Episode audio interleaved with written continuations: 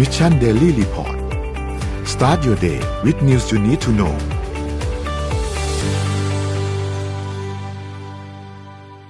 สวัสดีครับ ยินดีต้อนรับเข้าสู่รายการ Mission Daily Report นะครับ ประจำวันที่ 11 พฤษภาคม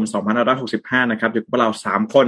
ในวันพุธกลางสัปดาห์วันนี้นะครับ สวัสดีพี่เบกสวัสดีพี่เอ็มด้วยนะครับ สวัสดีครับ สวัสดีค่ะ ครับ ก็วันนี้กลางสัปดาห์กันแล้วนะครับ เดี๋ยวเรามาดูกันว่า เมื่อคืนนี้นะครับเมื่อวันแล้วก็เมื่อวานนี้เนี่ยมีข่าวสารอะไรเกิดขึ้นบ้างนะครับ ก็เดี๋ยวเรามาเริ่มกันที่ตัวเลขกันก่อนเลยนะครับ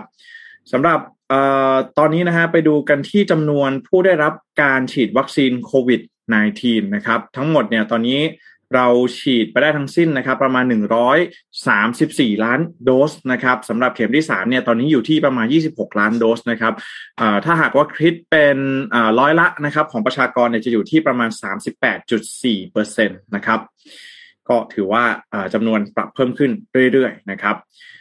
ในสำหรับสถานการณ์ผู้ป่วยโควิด -19 นะครับแน่นอนว่าตอนนี้นะครับสำหรับผู้ป่วย ผู้ติดเชื้อรายใหม่นะครับ เมื่อวานนี้จะอยู่ที่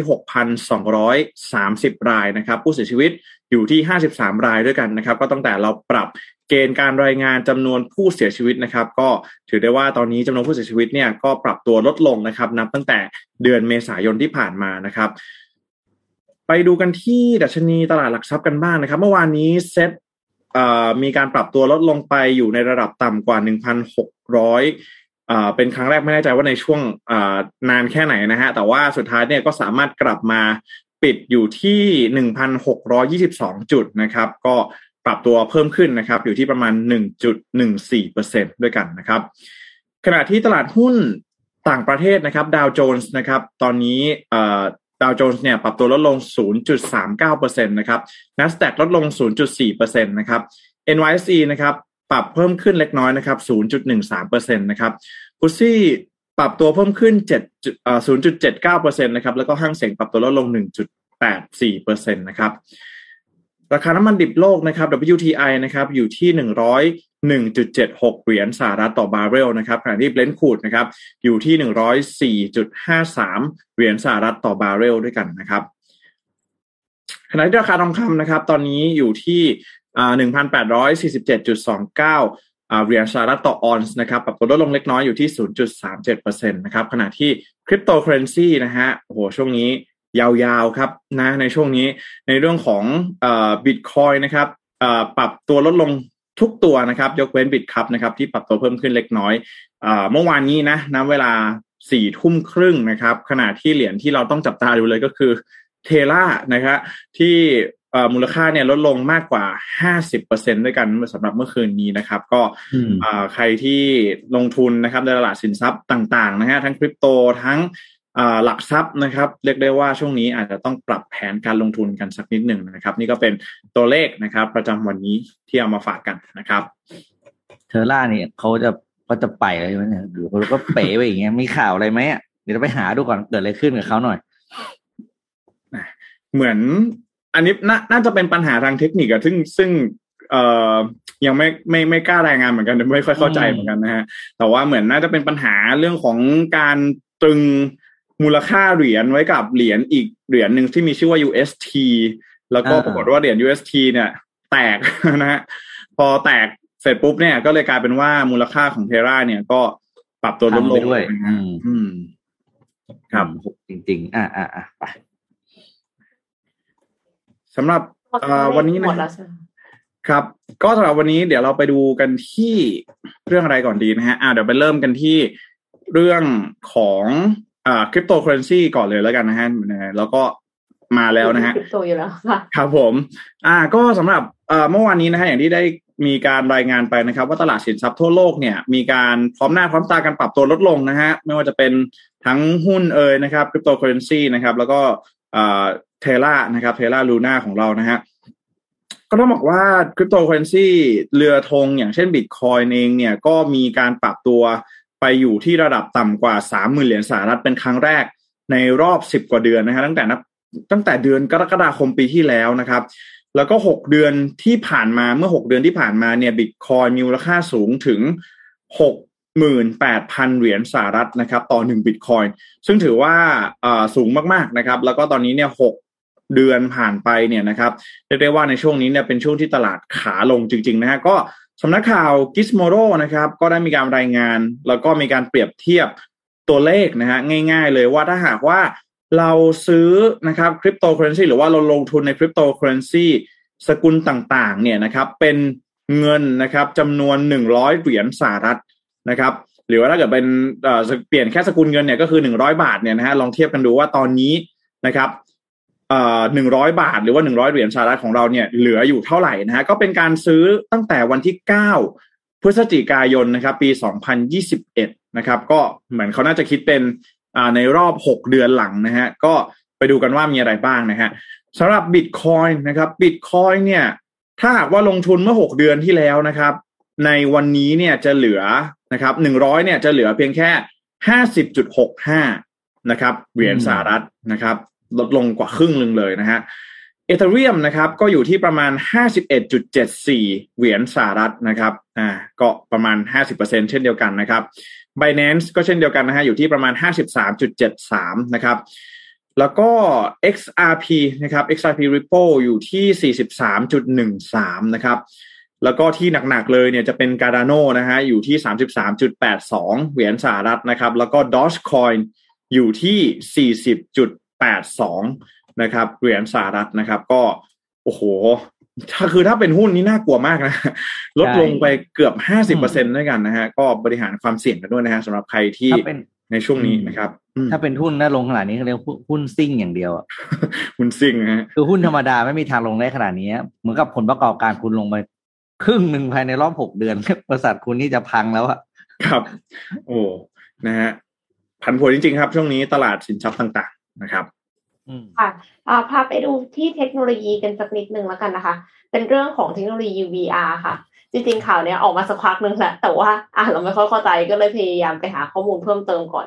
เอ่อมันมีแว่น VR ค่ะ ปกติแล้วเนี่ยเราอะก็จะใส่แว่น VR แล้วเราก็จะมองเห็นเนาะแล้วถ้าสมมติว่าเราอยากจะรู้สึกเนี่ย เราต้องใส่ชุดชุดที่แบบว่ามันแบบติดตัวเราแล้วมันก็จะแบบมีลดแรงกดมีความร้อนมีอะไรอย่างเงี้ยแต่อันเนี้ยค่ะ มันเป็น feeling ที่ปากฟีลลิ่งที่ปากแปลว่าอะไร แปลว่าสามารถที่จะแบบจูบกับคนที่อยู่แบบห่างออกไปอีกทวีปหนึ่งได้ หรือว่าเวลาที่เล่นเกมสยองขวัญนนะคะ มันก็จะมีแมงมุมมาเกาะที่ปากเราได้อ่าโอ้คือไม่รู้ดีหรือไม่ดีนะคะเพราะว่าเอ็มเองเอ็มก็คงไม่อยากให้มีแมงมุมมาเกาะอยู่ที่ปากเนาะนักวิจัยจากกลุ่ม Future Interface มหาวิทยาลัย Carnegie Mellon คนพบวิธีจำลองความรู้สึกของการจูบผ่านชุดหูฟัง VR ด้วยการอัปเกรด ชุดหูฟัง Oculus Meta Quest 2 ที่มีขายอยู่แล้ว โดยที่ไม่ได้เอาอะไรมา แตะที่ปากเรานะคะ แต่ว่าเขาใช้ ultrasonic transducer ซึ่งติดไว้ตรงเนี้ย ข้างข้างล่างเนี่ยค่ะแล้วมันก็จะสั่นสะเทือนส่งคลื่นอัลตราโซนิกสัมผัสกับริมฝีปากของผู้ใช้งาน คือมองไม่เห็นว่ามีอะไรมาสัมผัส แต่มันมีคลื่นมาสัมผัสทำให้เรารู้สึกได้นะคะ เหมือนกับว่าถูกสัมผัสอยู่ที่ริมฝีปากฟันหรือแม้แต่ลิ้น ขณะที่เปิดปากเหมือนถูกสัมผัสจริง ๆ คือในวิดีโอก่อนหน้านี้ที่มดูมันมีการแบบว่าลองแปลงฟันด้วยนะ แต่ว่าแปลงฟันก็คือได้แค่ฟันหน้านะคะ ไม่ใช่แปลงเข้าไปข้างในอย่างนี้ไม่ได้ มันสัมผัสได้แค่ตรงนี้ แล้วก็นักทางทีมวิจัยอะค่ะเขาเคลมว่า transducer เนี่ยทำได้มากกว่าการจำลองสัมผัสที่นุ่มนวลก็คืออย่างที่บอกไป ว่าอาจจะถูกสัมผัสด้วยใยแมงมุมก็ได้นะคะ การถูกสัมผัสใบหน้าด้วยสายลม หรือว่าแม้กระทั่งแบบเขาให้เดินเดินแล้วชนกล่องก็รู้สึกว่ากล่องอะ กระแทกปากเราอย่างนี้ก็ได้เช่นเดียวกัน หรือว่าสัมผัสอาหารและน้ำภายในปาก ก็เป็นอะไรที่รู้สึกว่าโอ้โหเพิ่มรสชาติของการของการเข้าสู่ VR virtual reality มาก ๆ เลยนะคะ เพราะว่าคือแต่เดิมอะเราก็จะเห็นแค่ตาเนาะเราก็ได้ยินเสียงต่อมาคือมีอุปกรณ์ที่ให้เราถือแล้วก็เขาก็จะดีเทคเรา ต่อมาดีเทคทั้งร่างกาย ตอนนี้มีแบบ ชุดที่ทำให้มันร้อนมันสั่นมันเย็นได้ใช่ไหมคะและตอนเนี้ยสูบบุหรี่ได้ เนี่ยตอนนี้ที่ในคลิปอะค่ะ คือทำเหมือนกับว่ารู้สึกได้ถึงการสูบบุหรี่ อันนี้คือรู้สึกได้ถึงการแปลงฟัน นวัตกรรมเนี้ยก็เลยน่าสนใจมากๆ แต่ว่าจะบอกว่าเฮ้ยมันไม่ได้ใหม่ขนาดนั้นนะ กับการที่เขาบอกว่าแบบจูบผ่าน virtual reality อะค่ะ จริงๆแล้วมันมีเวอร์ชั่นโบราณกว่านั้นขออีกคลิปหนึ่งขึ้นมาเลยค่ะ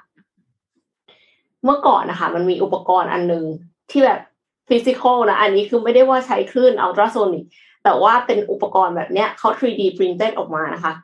คือคนที่อยู่ในคลิปเนี่ยเขาเป็นนักศึกษาปริญญาเอกอันนี้เรียกว่า Kissinger Kissinger คือเหมือน Messenger แต่ว่าเป็นแบบการส่งจูบแทน อ่า ก็เอาเครื่องเนี้ยค่ะ มาใส่กับสมาร์ทโฟน เสร็จแล้วก็วิดีโอคอลกับคนที่เรารัก แล้วก็สามารถที่จะจูบลงไปบนเนี้ย มันพิเศษยังไง อย่างนั้นไม่งั้นเราก็จูบตุ๊กตาอะไรก็ได้สิ อันนี้คือมันส่งสัญญาณค่ะ ไปหาสมาร์ทโฟนของเขาที่มีเครื่อง Kissinger เหมือนกัน แล้วข้างในอะ มันมีแบบมันมีปุ่มใหญ่ๆอยู่สามปุ่ม มันมีเซ็นเซอร์อยู่ข้างในแล้ว มันสามารถที่จะดันเรากลับมาได้ เพราะฉะนั้นเราก็จะรู้สึกเหมือนกับว่า ได้รับการสัมผัสจากฝั่งนู้นมาจริง ๆ ตามตามสัญญาณที่ที่เขาส่งมาค่ะ เนี่ยเขากำลังจะดึงให้ออกให้ดู อ่า คือมันมันไม่ได้ละเอียดมากกับมันยังมีแค่แบบสามสามก้อนอย่างเงี้ยแต่มันก็รู้สึกว่า เออ มันก็เป็นอะไรที่ เออก็คิดได้เนาะก็ก็ทำให้การมีแบบ distance relationship มันอาจจะน่าสนใจขึ้นอะไรเงี้ยค่ะ ส่งจูบเดี๋ยวนี้ไปถึงแล้วนะฮะ แต่ความคิดถึงไปไม่ถึงนะคะ หน้าตาแปลกๆแต่ก็น่าใช้ดีนะ ต้องทำความสะอาดมันด้วยนะคะเออนั่นไม่น่ะงั้นสิเดี๋ยวจะกลายเป็นเชื้อโรคหมักหมม ยืมไม่ได้นะโอ้ใช่ห้ามยืมนะถูกว่าใช่มันเป็นของแบบห้ามส่งต่อเด็ดขาดอืมก็คือเปรียบเปรียบเสมือนเหมือนแปรงสีฟันน่ะ ก็ห้ามยืมคนอื่นเหมือนกันเออค่ะ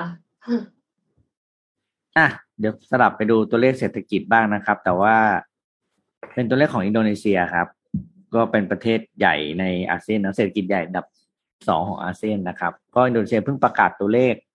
เศรษฐกิจสำคัญสำคัญของไตรมาสแรกของปีนี้ออกมาแล้วนะครับ ก็คือ ภาพรวมเนี่ยอินโดนีเซีย GDP เติบโตที่ 5.01%นะครับ ในช่วงเดือนมกราถึงมีนา ซึ่งเป็นตัวเลขที่ใกล้เคียงกับตัวเลขเติบโตในช่วงตุลาคมถึงธันวาคมปีที่แล้วที่อยู่ที่ 5.02%ก็แปลว่าเศรษฐกิจอินโดนีเซียเนี่ยบวก 5.5%ตรงเนี้ย6เดือนติดต่อกันละ หลังจากที่มีสัญญาณของการ improve ก็คือตอนเดือน Q3 เนาะเดือนกรกฎาคมถึงกันยาเนี่ยที่หนึ่งเปอร์เซ็นของของปีที่แล้วนะครับอยู่ที่หนึ่งเปอร์เซ็นครับซึ่งตัวเลขของปีนี้ที่ปะอ่าที่เปิดเผยมาก็เป็นเรื่องที่ใกล้เคียงกับหลาย ๆสำนักรวมถึงรอยเตอร์ ที่คาดการณ์ไว้ด้วย ปัจจัยสำคัญที่ทำให้อินโดนีเซียมีเศรษฐกิจดีเนี่ยแน่นอนก็คือเรื่องของการส่งออก commodity product อย่างเช่น น้ำมันอ่าน้ำมันปาล์มนะครับน้ำปาล์มแล้วก็ถ่านหินอืมเพราะว่านั่นแหละอย่างที่เรารู้เรื่องของรัสเซียยูเครนนะครับเพราะฉะนั้นเนี่ยถ้าพูดจริงแล้วอินโดนีเซียเป็นประเทศที่ต้องบอกว่าได้รับผลกระทบในทางบวก คืออยู่เฉยๆก็ก็โชคดีอะเออจากจากเหตุการณ์ร้ายจะมีคนได้เสมอนะครับก็คืออินโดนีเซียอ่า export ของอินโดนีเซียเนี่ยบวกอยู่ที่ประมาณ 5.5%ซึ่งเป็นตัวตัวเลขหลักในการขับเคลื่อนนะครับในขณะที่ตัวเลขสำคัญตัวอื่นๆ เช่นอ่า ดัชนีการบริโภคนะเอ่อ consumer price index นะบวกประมาณ 3.47%แล้วก็เงินเฟ้อโดยรวมๆตอนนี้อยู่ที่ประมาณ 4%ก็คาดการณ์ว่าในอีก 6 เดือนนับจากนี้ก็คือ Q2 กับ Q3 เนี่ย ยังจะเป็นตัวเลขประมาณนี้อยู่คือถ้าถามว่าเป็นได้ประมาณนี้จริงก็คือบวก 5%เนี่ยนะครับ อินโดนีเซียจะเป็นประเทศที่มีเศรษฐกิจเขาเรียกว่านิ่งและก็มั่นคงที่สุดในอาเซียน อันนี้ก็ถือว่าเป็นสิ่งที่อะน่าจับตามองว่าใครจะขายเป็นอินโดนีเซียตอนเนี้ยโอกาสดีนะเพราะคนเขามีตังค์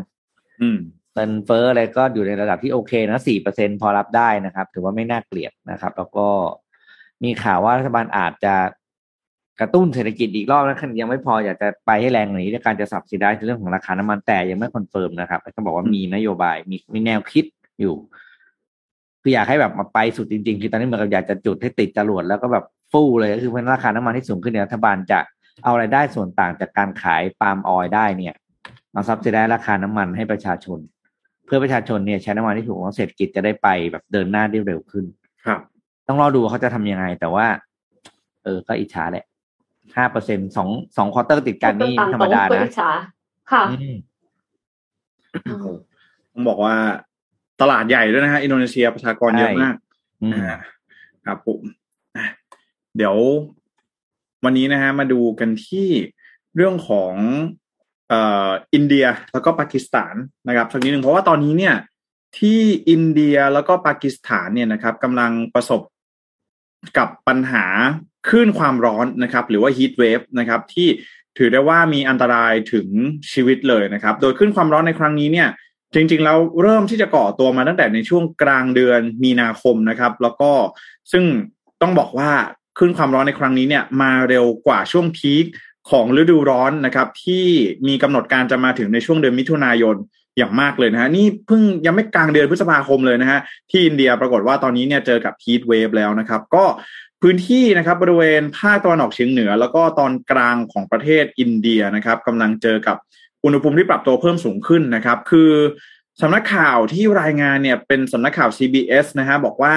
อุณหภูมิเนี่ยปรับตัวเพิ่มสูงขึ้นมากกว่า37องศานะ คือ37องศาเนี่ยบ้านเราอาจจะไม่เยอะนะ แต่สำหรับฝรั่งอะเนี่ยเขาอาจจะถือว่าเยอะนะครับ แต่ว่าในความเป็นจริงแล้วเนี่ย ถ้าหากว่าไปดูในพื้นที่แต่ละพื้นที่นะครับ อย่างเช่น เมืองหลวงของอินเดีย อย่างเช่นกรุงนิวเดลีเนี่ยนะครับ มีอุณหภูมิเนี่ยปรับตัวเพิ่มสูงขึ้นมากถึง 43 องศา เป็นระยะเวลากว่าหลายวันนะครับ แล้วก็เมืองที่อที่เมืองจาโคบาบัตนะครับ แล้วก็นาวาอ่านานาวับชานะครับ ที่ประเทศปากีสถานเนี่ย มีอุณหภูมิปรับสูงถึง 49 องศาเลยด้วยกันนะฮะเมื่อช่วงสิ้นเดือนเมษายนที่ผ่านมานะครับ ขณะที่ช่วงเวลากลางคืนนะฮะคือกลางคืนเนี่ยเขาก็กล่าวว่าเออมันจะเป็นช่วงเวลาที่คูลดาวหรือเปล่านะครับ ประชาชนได้หลบอยู่ในพื้นที่อินดอร์อะไรต่างๆแล้วก็ได้หลบจากอากาศร้อนๆนะฮะก็ ปรากฏว่าตอนกลางคืนเนี่ยอุณหภูมิถามว่ามันลดลงไหมมันลดลงนะฮะแต่ว่ามันลดลง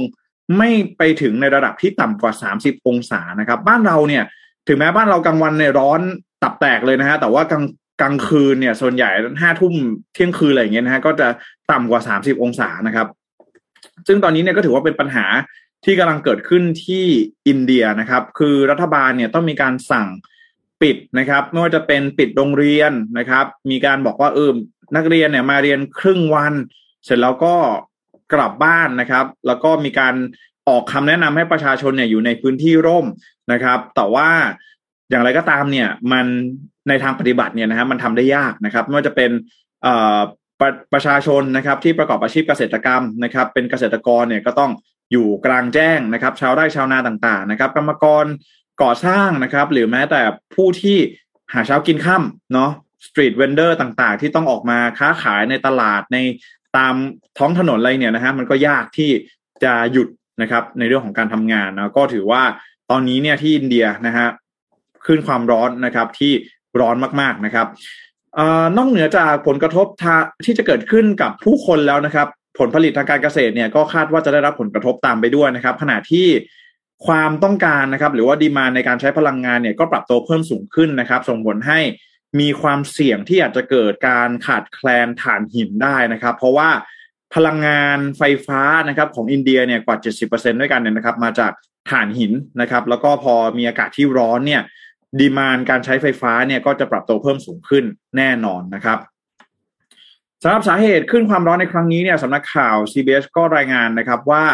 มีรายงานของผู้เชี่ยวชาญออกมานะครับ แล้วก็ยืนยันชัดเจนนะครับ ว่าขึ้นความร้อนในครั้งนี้เนี่ย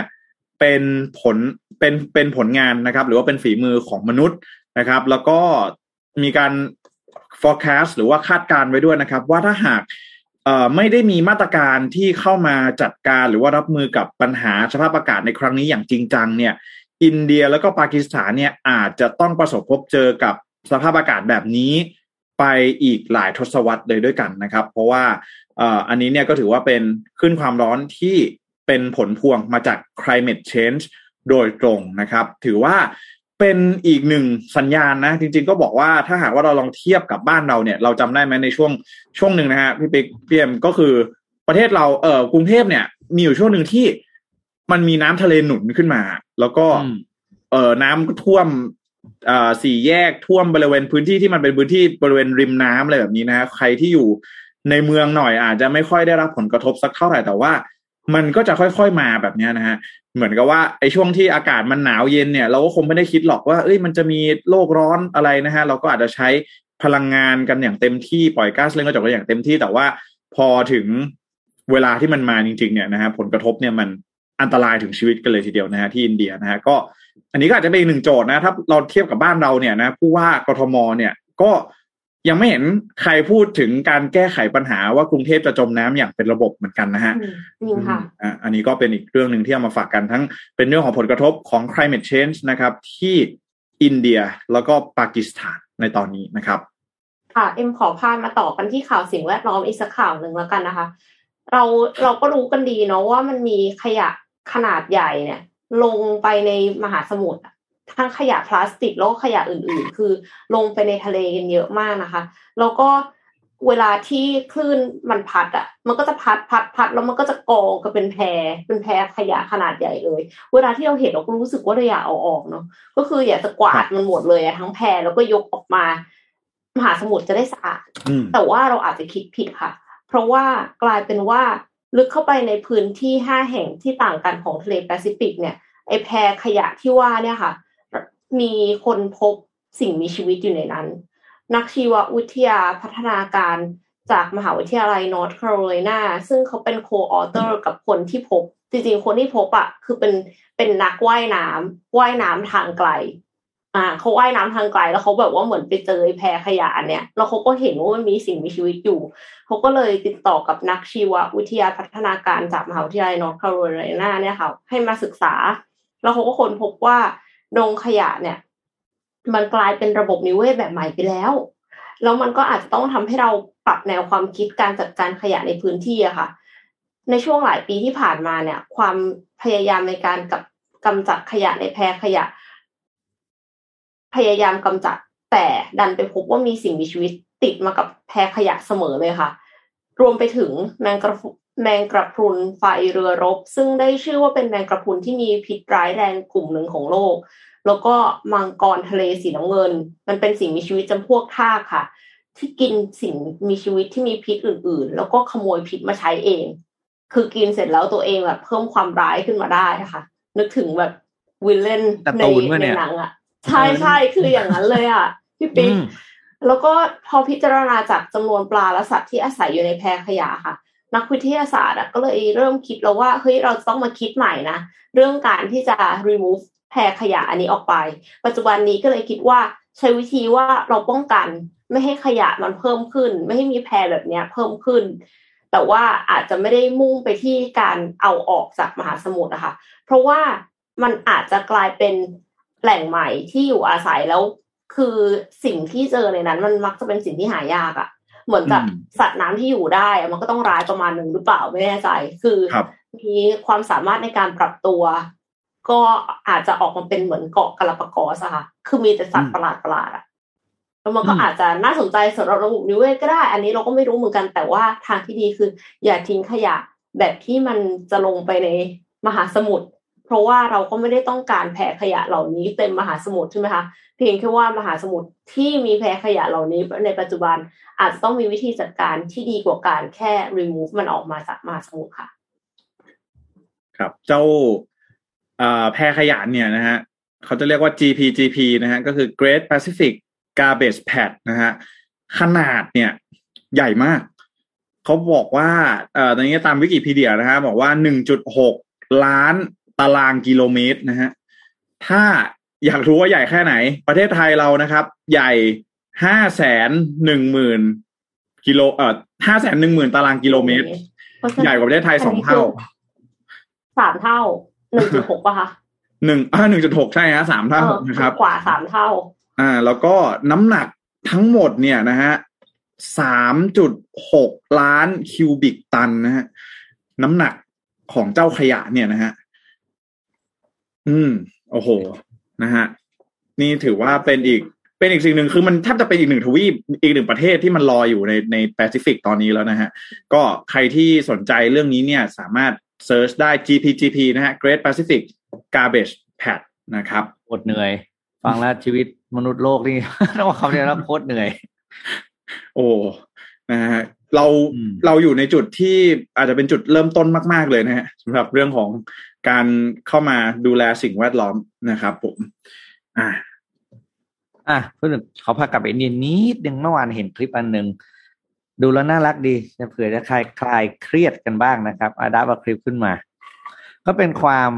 อะไรนะเขาเรียกความสร้างสรรค์ของคนขับรถตุ๊กๆ คนหนึ่งในอินเดียนะก็เดี๋ยวที่แจ็คเล่าให้ฟังเมื่อกี้ว่าอินเดียเขาร้อนมากใช่ไหมครับ ตอนนี้ครับเขาก็เลยทำอย่างนี้ครับ เอาต้นไม้ไปปลูกบนหลังคาสำล้อหรือตุ๊กๆนี่แหละนะแล้วก็ครับคือต้นไม้มันก็ช่วยแบบช่วยบังแดดให้ให้มันอะไรนะเขาเรียกให้ไม่ให้ร้อนเกินไปจะให้ไม่ให้รถไม่ให้ผู้โดยสารเนี่ยร้อนเกินไปอืมเนี่ยแกก็เป็นไอเดียของแกเนี่ยแกก็ปลูกต้นไม้ลดน้ำอะไรของแกไปเรื่อยๆเนอะแล้วก็ครับช่วยให้ผู้โดยสารเนี่ยเออนั่งแล้วสบายขึ้นอย่างเงี้ยนะครับ ก็ก็น่ารักดี แต่ที่เห็นเนี่ยที่จะเอามาชวนคุยคืออะไรรู้ไหม เห็นไอเดียเนี้ยจะบอกว่าจะจะจะบอกอย่าไปคิดว่าแกบ้านะนี่คือความคิดสร้างสรรค์มากๆเลยนะอืมแต่จะบอกว่าเฮ้ยกรุงเทพอะนะแจ็คเอ็มพี่รู้สึกอย่างหนึ่งครับไม่รู้พวกเรารู้สึกเหมือนกันหรือเปล่าดาดฟ้าตึกแถวที่กรุงเทพเนี่ยไม่มีประโยชน์ค่ะเลย เราอืมเราไม่ได้ใช้ประโยชน์กับมันเลย เราเอาไปตากผ้าบ้างอะไรบ้างทั้งนั้นที่พื้นที่บนดาดฟ้าเนี่ย ถ้าเทียบเป็นตารางตารางเมตรเนี่ย ไม่น้อยนะดาดฟ้าในดาดฟ้าตึกแถวในกรุงเทพนะครับ เอาแค่ตึกแถวที่อยู่อาศัยก็พอเฮ้ยทำไม ผู้สมัครผู้ว่ากรุงเทพตั้งหลายท่านไม่รณรงค์ให้ชาวบ้านปลูกต้นไม้บนดาดฟ้า อืม อืมหรือว่าติดโซลาร์เซลล์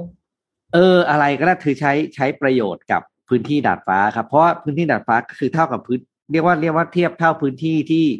ของแต่ละชั้นที่เราอยู่ถูกไหมเพราะว่าตึกแถวส่วนมากจะเป็นทรงสี่เหลี่ยมขึ้นไปตรงๆ เอ้ยลองดูนะทำอะไรก็ได้เรารณรงค์ให้ หรือว่าให้อินเซนティブอะไรก็ได้ให้คนแบบใช้พื้นที่บน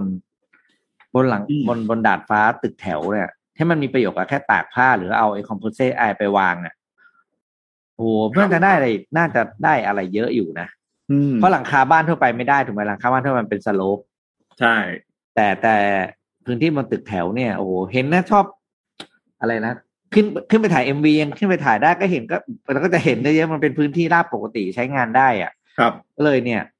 แอบเชียร์ว่าเผื่อจะมีพักไหนเขาเอาไปเป็นนโยบาย อืม ในการหาเสียงบ้างแบบปลูกได้กี่ต้นอะไร คือจริงๆแล้วปลูกต้นไม้ปลูกผักกินเองแล้วมันก็ มันก็ได้ประโยชน์กับตัวผู้ปลูกอยู่แล้ว แต่ถ้าทำให้มันใช่เป็นแคมเปญจังเนี่ยมันก็ช่วยได้นะอืมครับคือต่อเนนี้ให้ปลูกผักกินน่าสใจเองอะเอ็มก็คิดว่าถ้าทุกคนปลูกกันหมดอะแล้วมองมาจากข้างบนอะมันก็จะสวยนะอืมมันก็จะเป็นแบบว่าสีเขียวเยอะๆอะค่ะ คือเอ็มรู้จักพี่คนหนึ่งที่เขาเป็นเจ้าของหอมโฮสเทลอะเขาปลูกผัก จริง ๆ อยู่บนโฮสเทลคือหมายถึงว่าเป็นดาดฟ้าแล้วอยู่กลางนานาพี่ปิ๊กอืมคือสี่แยกนานา แล้วก็มีครับมีอืมโฮสเทลอยู่แล้วเสร็จแล้วก็คือปลูกผักอยู่น่าจะชั้นสี่ถ้าเข้าใจไม่ผิด แล้วก็ให้แบบคือแขกฝรั่งมา แล้วก็มามาช่วยรดน้ำมาเก็บผักสวนครัวเนี่ย ไปทำอาหาร คือก่อนโควิดนี่คือบูมมากคือทุกคนแบบจองเต็ม แล้วก็แบบมาเรียนทำอาหารไทยที่นั่นนะคะเพราะว่า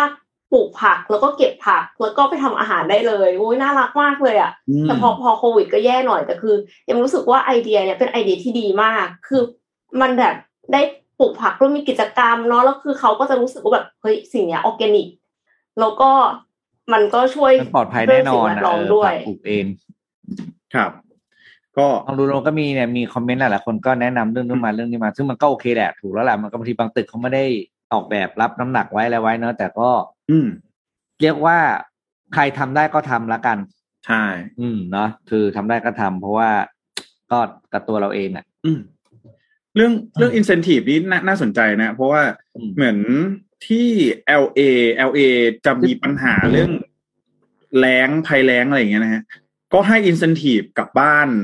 ให้กับบ้านตามบ้านประชาชนเนี่ยให้เหมือนกับว่า ใช้พวกฝักบัวที่มันประหยัดน้ำอะเหมือนเขาก็บอกไปดูเอ้ย ฝักบัวเนี่ยอาบน้ำทีนึงมัน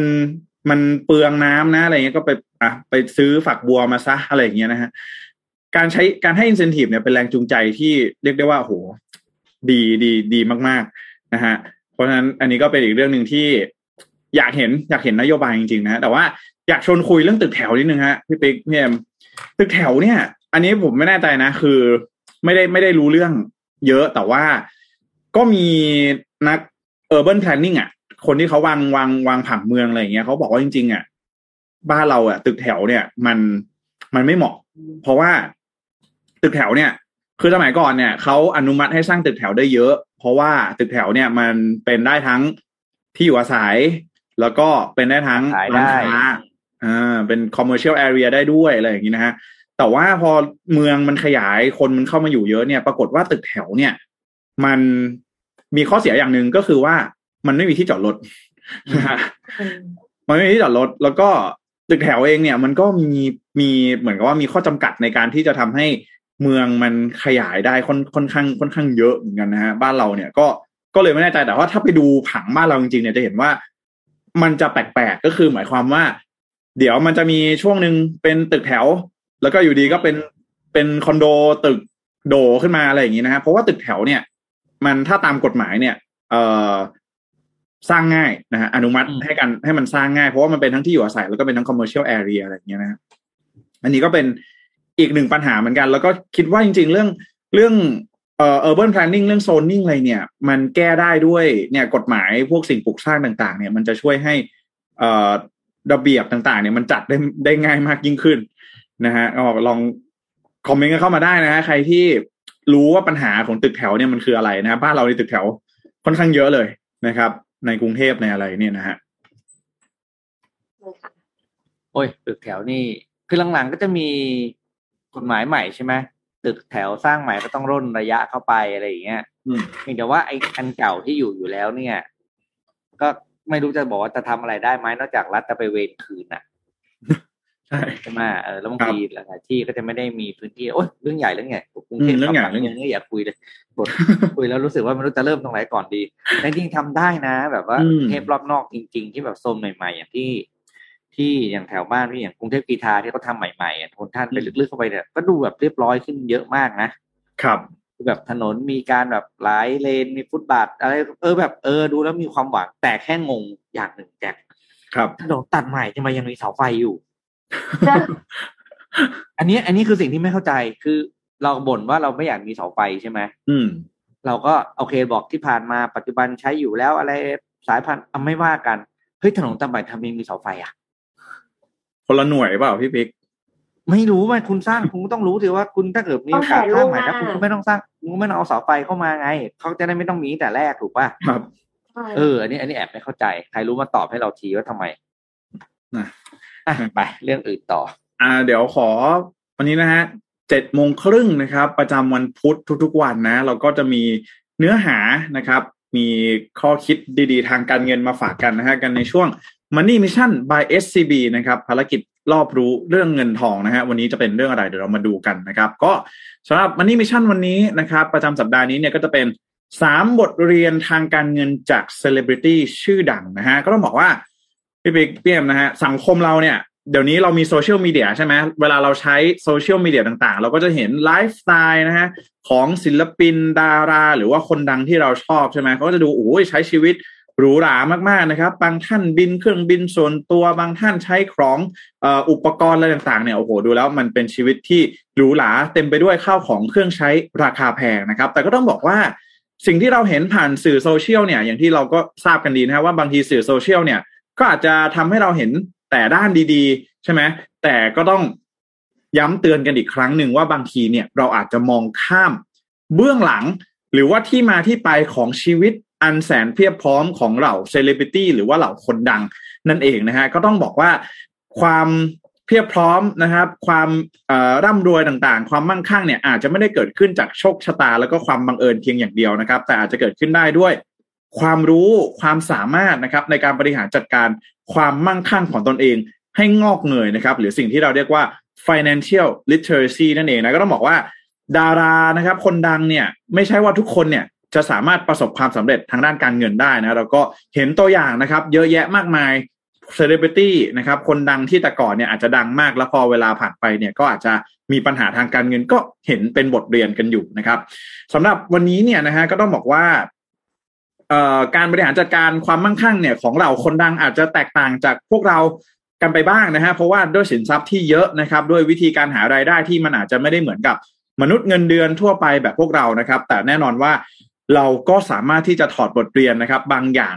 จากการบริหารการเงินของพวกเขาเนี่ยมาปรับใช้ในชีวิตประจำวันของเราได้นะครับ เปรียบเสมือนกับเราเนี่ยได้ทดลองใช้ชีวิตเป็นเซเลบนะฮะในช่วงในเสี้ยวหนึ่งของชีวิตนะฮะในแง่ของการบริหารจัดการ เงินของเรานั่นเองนะวันนี้Money Mission by SCB นะครับภารกิจรอบรู้เรื่องเงินทองเนี่ยก็นำเอามาฝากกันนะครับสามคนด้วยกันนะสามบทเรียนนะครับ เดี๋ยวเราไปเริ่มกันที่คนแรกกันก่อนเลยนะครับ คนแรกนะฮะเป็นดอลลี่พาร์ตันนะครับดอลลี่พาร์ตันเนี่ยถ้าเป็นยุคผมนี่อาจจะไม่ค่อยทันแล้วนะฮะแต่เชื่อว่าเป็นยุคคุณพ่อคุณแม่นี่อาจจะทันอยู่นะฮะก็เป็นถือว่าเป็นนักร้องนักแต่งเพลงแล้วก็นักแสดง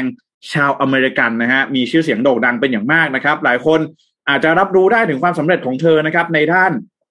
ความบันเทิงเนาะในเรื่องของการร้องเพลงการแสดงต่างๆนะครับ แต่ถ้าหากว่าเราลองสังเกตดูนะครับดอลลี่พาตันเนี่ยเป็นอีกหนึ่งบุคคลที่สามารถบริหารจัดการความมั่งคั่งของตนเองได้อย่างดีนะฮะคือตลอดระยะเวลากว่าครึ่งศตวรรษนะครับห้าสิบกว่าปีในอุตสาหกรรมบันเทิงเนี่ย เธอก็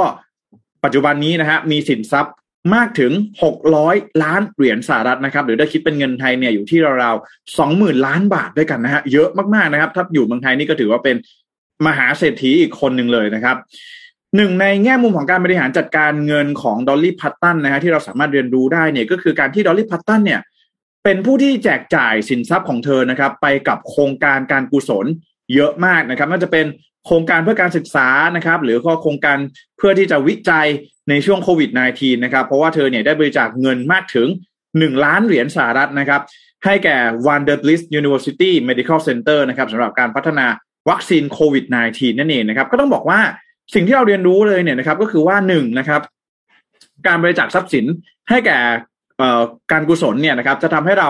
ได้รับนอกจากว่าจะทำให้เราได้รับสิทธิประโยชน์ทางภาษีแล้วนะฮะบ้านเราเนี่ยก็มีนะ ใครที่ไปบริจาคนะครับ องค์กรต่างๆนะครับพักการเมืองหรือว่าองค์กรที่เป็นองค์กรการกุศลเนี่ยก็จะได้รับสิทธิพิเศษทางภาษีนะฮะนอกเหนือจากผลประโยชน์ทางภาษีแล้วนะครับ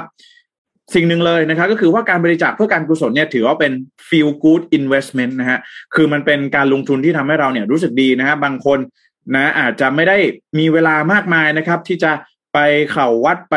ทำโครงการการกุศลต่างๆนะครับ ไปออกค่ายออกอะไรอย่างนี้นะฮะก็การบริจาคเนี่ยก็ถือว่าเป็นอีกหนึ่งหนทางนะที่ดีเราอาจจะต้องศึกษานะครับ องค์กรที่เราจะบริจาคหรือว่าดูซิว่าปลายทางของเงินของเราเนี่ยมันไปที่องค์กรประเภทใดนะครับ มีความน่าเชื่อถือไหมนะฮะอันนี้ก็อาจจะเป็นสิ่งที่เราต้องพิจารณากันให้รอบคอบนะฮะแต่ว่านอกจากจะทำให้เรารู้สึกอิ่มเอมใจนะครับ ในการบริจาคแล้วเนี่ยนะครับ การที่เรา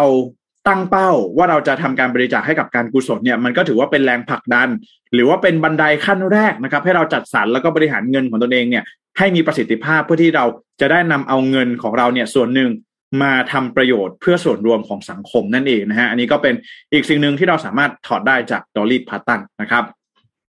คนต่อไปนะครับ น่าจะรู้จักกันดีนะฮะเอ็ดชีรันนะครับ ผมนักร้องนักแต่งเพลงชื่อดังชาวอังกฤษนะฮะอ่า Thinking Out Loud นะฮะหลายๆท่านน่าจะเคยฟังกันนะครับ ก็ต้องบอกว่าเอ็ดชีรันเนี่ยก็เป็นอีกหนึ่งนักร้องชาวอังกฤษนะครับที่มีชื่อเสียงโด่งดังมากนะฮะแล้วก็โด่งดังสุดๆเลยนะครับ คนหนึ่งของโลกเลยนะฮะตัวเขาเองเนี่ยในปัจจุบันนี้นะครับมีทรัพย์สินนะครับมากถึง 200 ล้านเหรียญสหรัฐนะครับ หรือราวๆ 6,800 ล้านบาทนะครับอะก็เป็นอีกหนึ่งนักร้องนะครับ ศิลปินที่ร่ำรวยนะครับ อย่างไรก็ตามนะครับ ในปี 2014 นะครับ เอ็ดชีแรนเนี่ยนะฮะใช้ชีวิตด้วยเงินเดือนละหนึ่งพันปอนด์นะครับหนึ่งพันปอนด์เนี่ยอยู่อยู่ตกเป็นเงินไทยเนี่ยอยู่ที่เราประมาณสี่หมื่นสองพันบาทนะครับ ย้ำว่าเป็นการใช้ชีวิตที่อังกฤษนะเดี๋ยวหลายคนบอกว่าเงินเดือนทั้งสี่หมื่นทำไมจะอยู่ไม่ได้สบายเลยนะครับอ่าก็ย้ำอีกทีนะเป็นการใช้ชีวิตที่อังกฤษนะครับเราเราหนึ่งพันปอนด์ต่อเดือนนะฮะแล้วก็ต้องอย่าลืมว่าในปีสองพันสิบสี่เนี่ยเอ็ดชีแรนเป็นศิลปินอาชีพแล้วนะครับ แล้วก็ในตอนนั้นเนี่ย มีทรัพย์สินเนี่ยมากถึง 74 ล้านเหรียญสหรัฐ หรือว่าประมาณ 2,500 ล้านบาทแล้วเป็นที่เรียบร้อยนะครับ แต่ว่ายังใช้เงินเนี่ยเดือนละ 1,000 ปอนด์อยู่เลยนะครับ ก็ต้องบอกว่าสิ่งที่เราสามารถเรียนรู้จากเอ็ดชิรันได้นะครับ ก็คือการ stick to the budget นะฮะการที่เราใช้เงินเนี่ยตามบัตเจตที่เราเคยจัดสรรเอาไว้คือพูดง่ายๆว่า รายได้เราเยอะขึ้น เราก็ไม่จำเป็นจะต้องเปลี่ยนร้านอาหารที่เรารับประทานนะฮะจากเดิมเนี่ย กิน ประตูปักซอยนะฮะ พอมีเงินเดือนมากขึ้นอ่าหมื่นสองหมื่นเปลี่ยนละนะฮะไปกินในห้างแทนอย่างนี้ก็ไม่จะมีความจำเป็นนะครับ การที่เราใช้ชีวิตอยู่โดยการยึดมั่นอยู่กับรายจ่ายของเราที่เรากำหนดไว้ต่อเดือนเนี่ย แม้รายได้ของเราจะเพิ่มขึ้นนะครับ ก็ทำให้สิ่งนี้เนี่ยนะครับ เราก็ไม่ได้มีความจำเป็นจะต้องเพิ่มรายจ่าย ให้สอดคล้องกับรายได้ที่มากขึ้นอ่านะฮะแล้วก็ในขณะเดียวกันนะคะเพิ่มไปเรื่อย คืออย่าไปเพิ่มรายจ่าย แต่สิ่งที่เราควรจะเพิ่มคืออะไรนะฮะ ก็คือสัดส่วนการลงทุนนั่นเองนะฮะ เออ นะฮะ แทนที่จะเอาเงินไปซื้อไปกินไปใช้ไปซื้อของแบรนด์เนมมาใช้ ก็ลองปันส่วนนะครับ ไปใช้อ่าไปลงทุนให้เพิ่มมากยิ่งขึ้นนะฮะไม่ได้หมายความว่าจะต้องประหยัดตลอดไปนะ แต่หมายความว่าอะเราก็ขยับค่อย ๆ ขยับนะฮะ แต่ว่าสิ่งที่เราควรจะโฟกัสไปเลยเนี่ย ไม่ใช่ที่รายจ่าย แต่ควรจะเป็นสัดส่วนการลงทุนนั่นเองนะครับ ก็นี่ฮะก็เป็นอีกหนึ่งบทเรียนที่เราได้เรียนรู้ จากเอ็ดชีแรนนะครับ คนสุดท้ายนะครับที่เราน่าจะรู้จักกันดีอีกหนึ่งท่านนะครับ ก็เป็นนักแสดงชาวแคนาดานะครับ ชื่อดังเลยนะฮะคีนูรีฟนั่นเองนะครับคีนูรีฟเนี่ยก็เป็นอีกหนึ่งนักแสดงผู้โด่งดังนะครับ จากภาพยนตร์ The Matrix นะครับ แล้วก็ยังมีผลงานอีกมากมายที่ทำให้เราเนี่ยเป็นรู้จักเขานะครับ นอกเหนือจากผลงานภาพยนตร์แล้วนะครับ เชื่อว่าพี่ปิ๊กแล้วก็พี่เอ็มน่าจะรู้จักคีนูรีฟดีนะครับ ใน ฐานะที่เขาเป็นนะนักแสดงที่สมถะนะฮะ ใช้ชีวิตติดดินนะครับขับรถยนต์เจอเขาแบบว่าอยู่ในซับเวย์นะนะฮะใช้ใช้ยังเดินทางด้วยรถไฟใต้ดินนะครับ ขับรถยนต์เป็นยี่ห้อ Honda ธรรมดาอะไรแบบนี้นะครับ เป็นเจ้าของคือดาราเนี่ยปกตินะครับ ก็จะมีอสังหาริมทรัพย์ที่อยู่อาศัยเนี่ยหลายที่ใช่ไหมฮะ เวลาไปถ่ายที่นิวยอร์กก็มีบ้านอยู่ที่นิวยอร์กไปถ่ายที่ LA ก็มีบ้านอยู่ LA อะไรอย่างนี้แต่ว่าก็มีรายงานว่าคินูลิฟเนี่ยมีที่อยู่อาศัยเพียงแค่ที่เดียวคือที่ LA นะครับ แล้วก็เอ่ออาจจะไม่ได้เป็นที่อยู่อาศัยธรรมดาก็อาจจะเป็นที่อยู่อาศัยระดับเซเลบริตี้อะไรอย่างนี้นะฮะแต่ว่าก็อันนี้ก็เป็นจากรายงานก็บอกว่าเออคินูลิฟก็ไม่ได้มีที่อยู่ทั่วประเทศอะไรแบบนี้นะครับ ในปัจจุบันนี้นะครับคินูรีฟมีทรัพย์สินนะครับมากถึง 360ล้านเหรียญสหรัฐนะครับ หรือว่าประมาณ12,000ล้านบาทนะครับ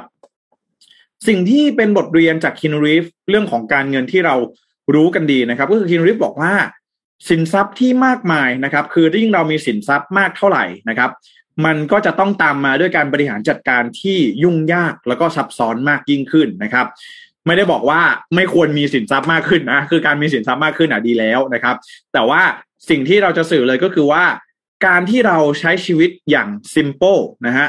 อย่างสมถะนะครับ ใช้ชีวิตอย่างธรรมดานะฮะคือใช้ชีวิตเหมือนเดิมนะครับ ถึงแม้ว่าสินทรัพย์ของเราเนี่ยน่าจะระดับเศรษฐีแล้วแต่เราใช้ชีวิตเหมือนเดิม ติดดินนะครับ กินข้างทางทำอะไรเหมือนเดิม ใช้ของที่มันไม่ต้องแพงมากเนี่ย มันก็จะทำให้เราเนี่ยสามารถจัดการสินทรัพย์ที่มันมีมากขึ้นเนี่ยได้ง่ายมากยิ่งขึ้นนั่นเองนะครับ โดยที่เราไม่จำเป็นจะต้องไปบริหารมันให้มันยากยิ่งขึ้นตามไลฟ์สไตล์ของเรานะครับที่มันอาจจะซับซ้อนมากขึ้นนะครับ ก็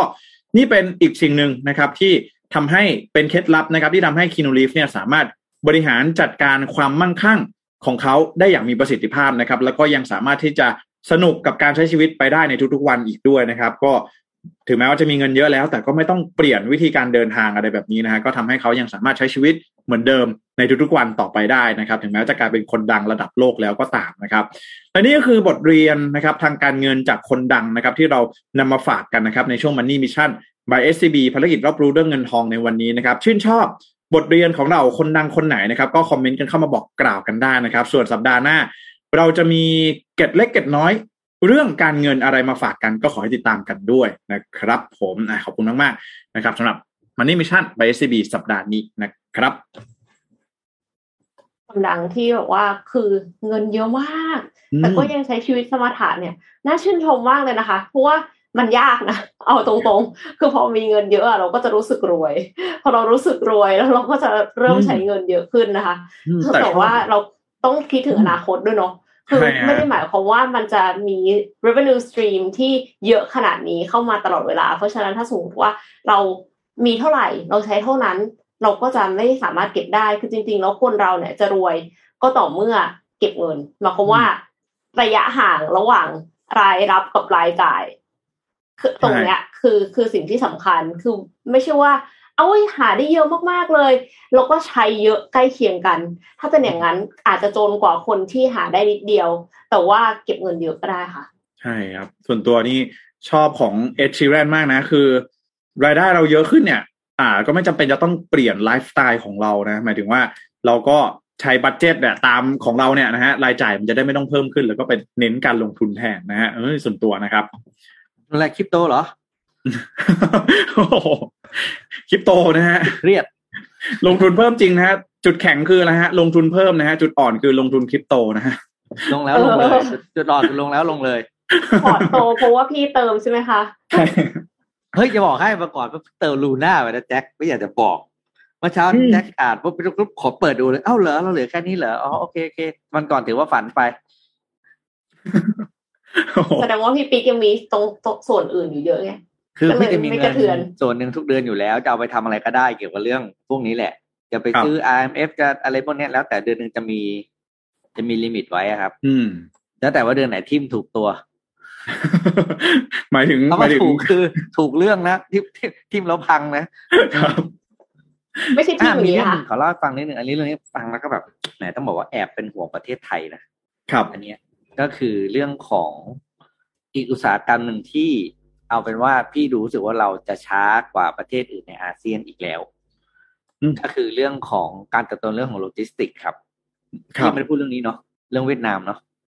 ค่ะยังยังสิใช่ไหมเออยังยังคืองงว่าจะพูดหรือยังก็เตรียมข่าวนี้ไว้วันสองวันละอะล่าสุดนะครับ เวียด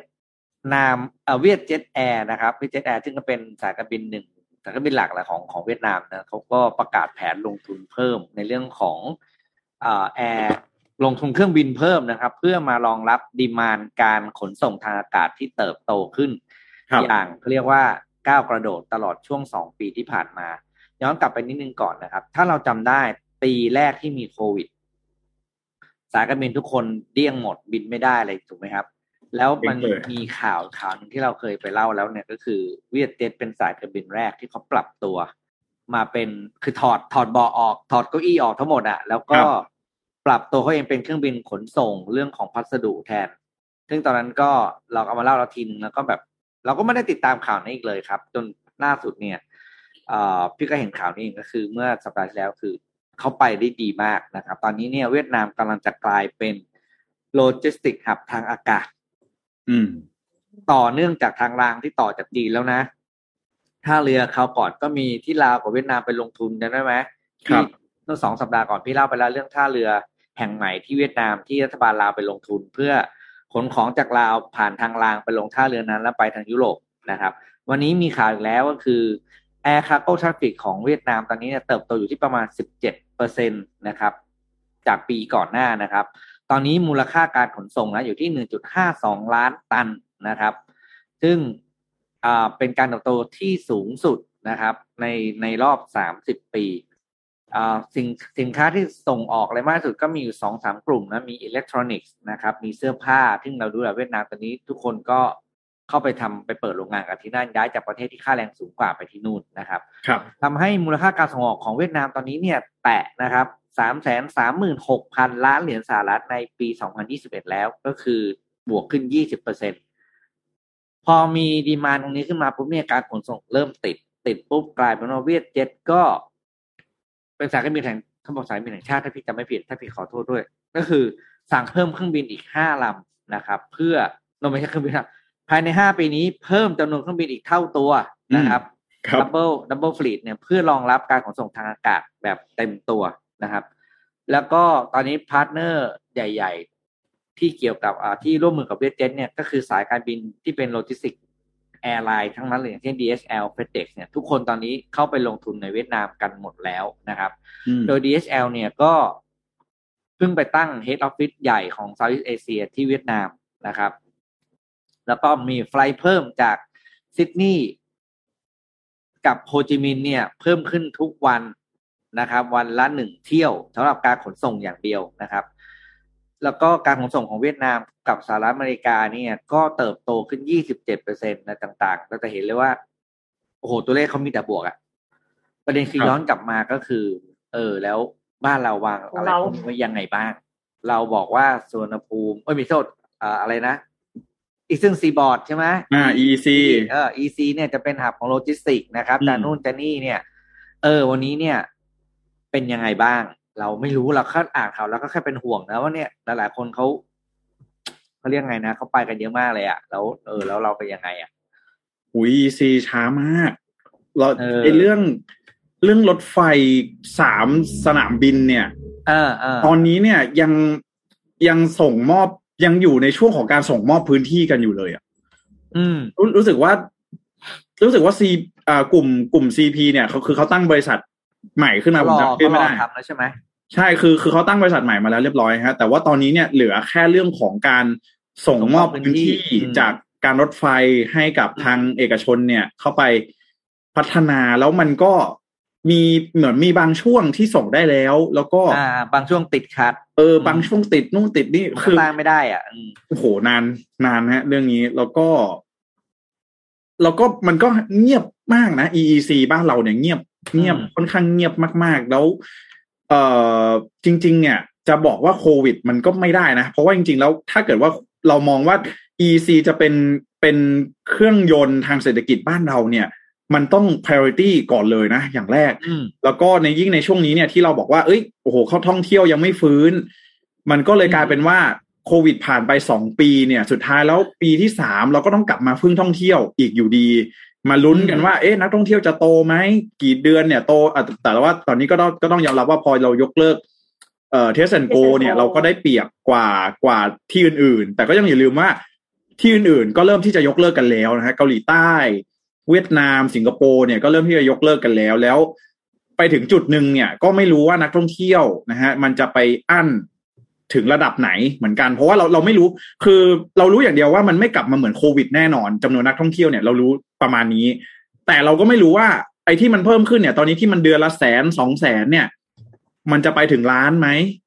นะฮะแล้วล้านถ้าล้านเนี่ยมันจะไปล้านสองล้านไหมหรือว่าอะไรมันจะประมาณเท่าไหร่เนี่ยก็ไม่มีใครรู้นะฮะแล้วมันก็จะค่อยๆเป็นค่อย ๆ ไปแต่ว่า เนี่ย EC นานนานมากนะฮะ แล้วก็เราก็ชวดไปหลายไปหลายบริษัทเหมือนกันนะฮะ ไม่ว่าจะเป็นเอ่ออะไรอะ ที่เลี้ยวไปลงทุนเวียดนามก็เยอะนะ อย่างเลโก้ก็ไปลงที่เวียดนามนะฮะโรงงานการผลิตเนี่ย แล้วก็มีการบอกว่าเราจะเอาเหมือนว่าตอนนั้นมีเอ้ยเราจะเอาเทสลามาหรือแต่เทสลานี่ก็มันยากนะยากเหมือนกันนะฮะ แต่ตอนนี้เนี่ยเขาก็ได้รับผลกระทบที่จีนมากก็ไม่แน่นะ ว่าอาจจะเออเข้ามาที่ไทยอะไรอย่างไรได้บ้างนะ แต่ว่ารถไฟฟ้ากับรถรถสันดาปเนี่ยมัน มันมันต่างกันนะ supply chain อะไรนี้มันต่างกันอืมก็ไม่รู้ว่าจะได้ไหมเทสลานี้ก็อาจจะรอดูนะ แต่ถ้าได้ก็ถือว่าดีนะฮะค่ะอืมนะก็พูดถึงเอ่อพูดถึงเรื่องการท่องเที่ยวเนาะอาหารไทยเนี่ยก็เป็นสิ่งที่ดังมากๆ แล้วก็อาจจะเป็นหนึ่งในสิ่งที่ทำให้นักท่องเที่ยวอยากจะมาเมืองไทย ทีนี้เอ็มจะขอพาไปดูที่นวัตกรรมเกี่ยวกับเรื่องการทำอาหารสักนิดนึงค่ะครับประเด็นมันอยู่ตรงที่ว่า ปัจจุบันเนี้ยก็คืออะอย่างเจ๊ฝ่ายอย่างเงี้ยเขาก็ต้องทำเองเนาะทำเองทุกอันเลย ให้ลูกน้องมาทำก็ไม่ได้นะคะ เพราะว่าไม่ไว้ใจใช่ไหมแต่ว่าตอนเนี้ยอาจจะไม่ใช่ให้คนมาทำแล้วนะอาจจะให้หุ่นยนต์มาทำหุ่นยนต์ทำอาหารเนี่ยโอ้ยได้ยินมาไม่รู้กี่เรื่องไม่รู้กี่รอบแล้วนะคะ แต่ว่าหุ่นยนต์อันเนี้ย มันชิมอาหารได้ด้วยค่ะ ประเด็นมันอยู่ตรงที่ว่ามันสามารถที่จะรู้ได้ว่าอันเนี้ยอร่อยหรือไม่อร่อยเค็มหรือไม่เค็มได้ด้วยนะคะ นักวิจัยจากมหาวิทยาลัยเคมบริดจ์พัฒนาหุ่นยนต์เชฟ ที่นอกจากจะสามารถทำอาหารได้ยังสามารถชิมเพื่อลิ้มรสแล้วก็แยกแยะว่าอาหารอร่อยหรือไม่อร่อยได้ด้วยนะคะ ทีมวิจัยเนี่ยตั้งเป้าจะพัฒนาความสามารถให้ทำให้เป็นหุ่นยนต์เชฟที่ใช้งานได้จริงค่ะ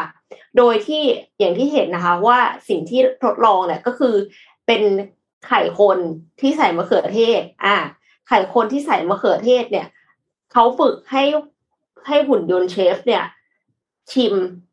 ที่แตกต่างกันถึงเก้ารูปแบบ คือโดยที่มีการแบบให้ชิมอันที่มันผ่านกระบวนการเคี้ยวด้วย เพราะว่ามันจะได้เหมือนกับ experience ที่คนได้กิน เพราะว่าคนใส่เข้าปากไปก็จะเคี้ยวใช่ไหมคะ อันนี้ก็คือเหมือนกับทำเป็นว่ามันเคี้ยวมาแล้วอะ่ะ แล้วก็ให้หุ่นยนต์ชิมด้วย แล้วก็มีเซ็นเซอร์วัดความเค็มติดอยู่กับแขนของหุ่นยนต์ เพื่อที่จะให้อ่านค่าได้ในขณะที่หุ่นยนต์เตรียมอาหารค่ะ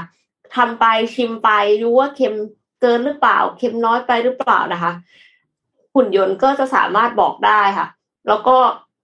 เพื่อที่จะตัดสินใจว่าจะเติมส่วนผสมเพิ่ม หรือว่าเติมส่วนผสมอื่น ๆ แทนหรือไม่นะคะ อันนี้เป็นงานวิจัยที่ตีพิมพ์ลงในวิทยานิตขอโทษค่ะ วารสาร Frontiers in Robotics and AI โดยแผนการในอนาคตเนี่ยก็หวังว่าจะสอนหุ่นยนต์ให้สามารถปรุงอาหารเข้ากับความต้องการของแต่ละคนได้ อ่า หวานมากหวานน้อยไม่เค็มนะคะ อะไรอย่างเงี้ยค่ะ ก็สามารถที่จะให้หุ่นยนต์เนี่ยปรุงตามใจที่เราบอกได้ อาจจะไม่ได้ถึงขนาดว่าพูดกับมัน หรือว่าต้องใช้เทคโนโลยีอื่นนะคะ natural language processing ที่มาเชื่อมกับหุ่นยนต์ทำให้เราสามารถที่จะแบบบอกหุ่นยนต์ที่เป็นเชฟได้เลย ถ้าสมมติว่าทางร้านมีแค่หุ่นยนต์ที่เป็นเชฟอยู่ในร้านเนี่ยเหมือนกับแบบเป็นเท่าแก่เนาะอยู่ในร้านอืมแล้วก็ทำอาหารเองเนี่ยค่ะ ก็น่าสนใจมากๆเลยค่ะ หรือว่าจะเป็นการ เตรียมอาหารสำเร็จรูปเพื่อให้บริการบนเครื่องบิน เตรียมอาหารสำหรับคนจำนวนมากก็ได้อีกด้วยค่ะ อันนี้มันเป็นกระบวนการที่เรียนแบบมนุษย์เนาะแล้วก็หุ่นยนต์ที่เข้าใกล้มนุษย์เข้าไปทุกทีทุกทีแล้วนะคะครับคือมันแบบชิมได้ รู้รสเค็มเหยียบเลโก้แล้วเจ็บอะไรอย่างเงี้ยเอออืมน่ากลัวเหมือนกัน คือเนี่ยเดี๋ยวเคยเคยเล่าให้ฟังเคยเล่าเคยเล่าไปทางหนึ่งก็คือเรื่องของ การทูตอาหารที่บ้านเราแกสแกสโตรแกสโตรโนมี gastronomy ดิโ l มาซีนะฮะคือตอนนั้นที่บอกว่ารัฐบาลไทยเองก็พยายามทำไอหุ่นยนต์มาชิมอาหารไทยเหมือนกันนะ ว่า เออ แบบไหนมันคือ authentic authen tic เออรสชาติแบบไหนนะฮะมันก็เป็นอีกอีกหนึ่งตัวนะ ที่สามารถเข้ามาช่วยได้ก็อันนี้ก็สงสัยเหมือนกันตอนแรกก็สงสัยนะเออว่าเฮ้ยหุ่นยนต์จะ เทสรสชาติได้เหรอแต่ก็เนี่ยเชื่อว่าถ้าถ้าถ้าเราเคยทำมาแล้วนะก็มันน่าจะทำได้แหละนะฮะนี่นะฮะพี่เอ็มก็มาฝากกันนะครับ เออเดี๋ยวพาไปดูครับอ๋ออ่าพี่ของนั่งกันพอดีบอกดาไปเอารูปขึ้น ได้เลยครับ นี่จะให้ดูรูปนี้รูปเดียว ว่าความหวังของชาติเป็นอย่างไรบ้าง ครับ รูปนี้คือที่เรียกว่า logistic index นะครับ ก็คือดัชนีความ พร้อมในการแข่งขันทางด้านโลจิสติก ภาพนี้บอกอะไรหลายอย่างมากนะครับอ่าดูตารางทางขวาก็พอมันจะมีสีเหลืองสีเขียวสีแดงเนาะคำว่าสีสีเหลืองก็คือคงที่อันดับ อันดับคงที่หรือเปล่าอะไรอย่างเงี้ยนะครับ ก็เหมือนที่เราแรงประเทศหน้าอยู่อะไรอย่างเงี้ยเหมือนกันนะครับ ของเวียดนามปีนี้บวกขึ้นสามอันดับ อืมนะครับ ขณะที่ไทยนั่นแหละครับ ตกลงไปสองอันดับ มีแค่สามประเทศเนาะที่ logistic index เนี่ยเขาขยับอันดับเนี่ยตกลงจากปีก่อนก็คือกาตาร์ UAE แล้วก็ไทยนะครับ UAE เนี่ยลดลงหนึ่งอันดับ กาตาร์ลดลงสองอันดับขณะที่ไทยเนี่ยลดลงสองอันดับเหมือนกัน ไทยปีแล้วอยู่ที่เก้าปีนี้ลงมาอยู่ที่สิบเอ็ด11นะครับ ก็นั่นแหละสามคนที่แทะแทรกขึ้นไปก็มีอินโดนีเซียนะครับอืมอินโดนีเซียซึ่งประเทศที่เป็นเกาะทั้งประเทศโลจิสติกเขายากมาก เขายังขยับขึ้นได้หนึ่งอันดับนะครับ แล้วก็เม็กซิโกนี้โอเคอยู่แล้วเม็กซิโกเขาได้รับผลผลอะไรจากการสร้างเขามีอะไรหลายอย่างเปลี่ยนแปลงในเป็นเม็กซิโกนะครับขณะที่เวียดนามเนี่ยนะครับ คือดาวรุ่งพุ่งแรงจริงๆปีเดียวขยับขึ้นสามอันดับนะ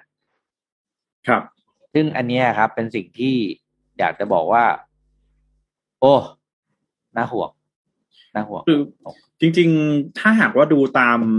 สภาพทางภูมิศาสตร์เนี่ย ไทยเราเหมาะมากที่จะเป็นศูนย์กลาง หรือว่าเป็นฮับของอาเซียนนะฮะ เพราะว่าเพราะอะไรเพราะว่าหนึ่งคือเราเชื่อมกับเมนแลนด์เนาะทวีปเอเชียนะฮะเราติดกับทวีปเอเชีย เราอยู่ตรงกลางตรงกลางเลยนะฮะแล้วเราเนี่ยมีพื้นที่ชายฝั่งที่เป็นพื้นที่ชายฝั่งสองฝั่งเลยนะฮะทั้งฝั่งอ่าวไทยที่เป็นมหาสมุทรแปซิฟิกนะฮะแล้วก็อืมฝั่งอันดามันที่เป็นมหาสมุทรอินเดียนะครับ อยู่ตรงกลางเลย แล้วก็ ถ้ามันมันไม่พลาดจริง ๆ เนี่ย มันไม่น่าไอตำแหน่งตำแหน่งฮับของอาเซียนเนี่ยมันไม่น่าหลุดนะฮะแต่มันก็ดูแล้วเนี่ย ทิศทางแนวโน้มเนี่ยเอ่อถ้าทางรางเนี่ยก็ไม่แน่ว่าอาจจะเป็นลาวที่อาจจะได้ไปแทนนะฮะเพราะว่าลาวเนี่ยก็เป็นจุดที่เชื่อมจีนจีนอ่าอ่าเชื่อมจีนเวียดนามไทยนะครับ เวียดนามไทยจีนเนี่ยเข้าด้วยกันนะครับสามประเทศ แล้วก็เนี่ย เวียดนามก็จะกลายมาเป็นฮับ ทางด้านการบินอย่างที่พี่ปิ๊กได้รายงานไปนะฮะโอ้โห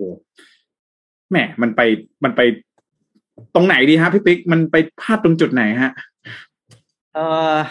ยังไงอะเพราะทุกอย่างอยู่ที่เรื่องทุกอย่างมันเริ่มต้นที่เรื่องคนน่ะ พี่ว่าครับนะเออ ถ้าของที่สถานที่ที่ไม่มีอะไรแต่เอาคนเก่งๆไปอยู่มันก็มีได้อะอืม แต่สถานที่ที่มีทุกอย่างแต่เอาคนที่ไม่มีคุณภาพไป มันก็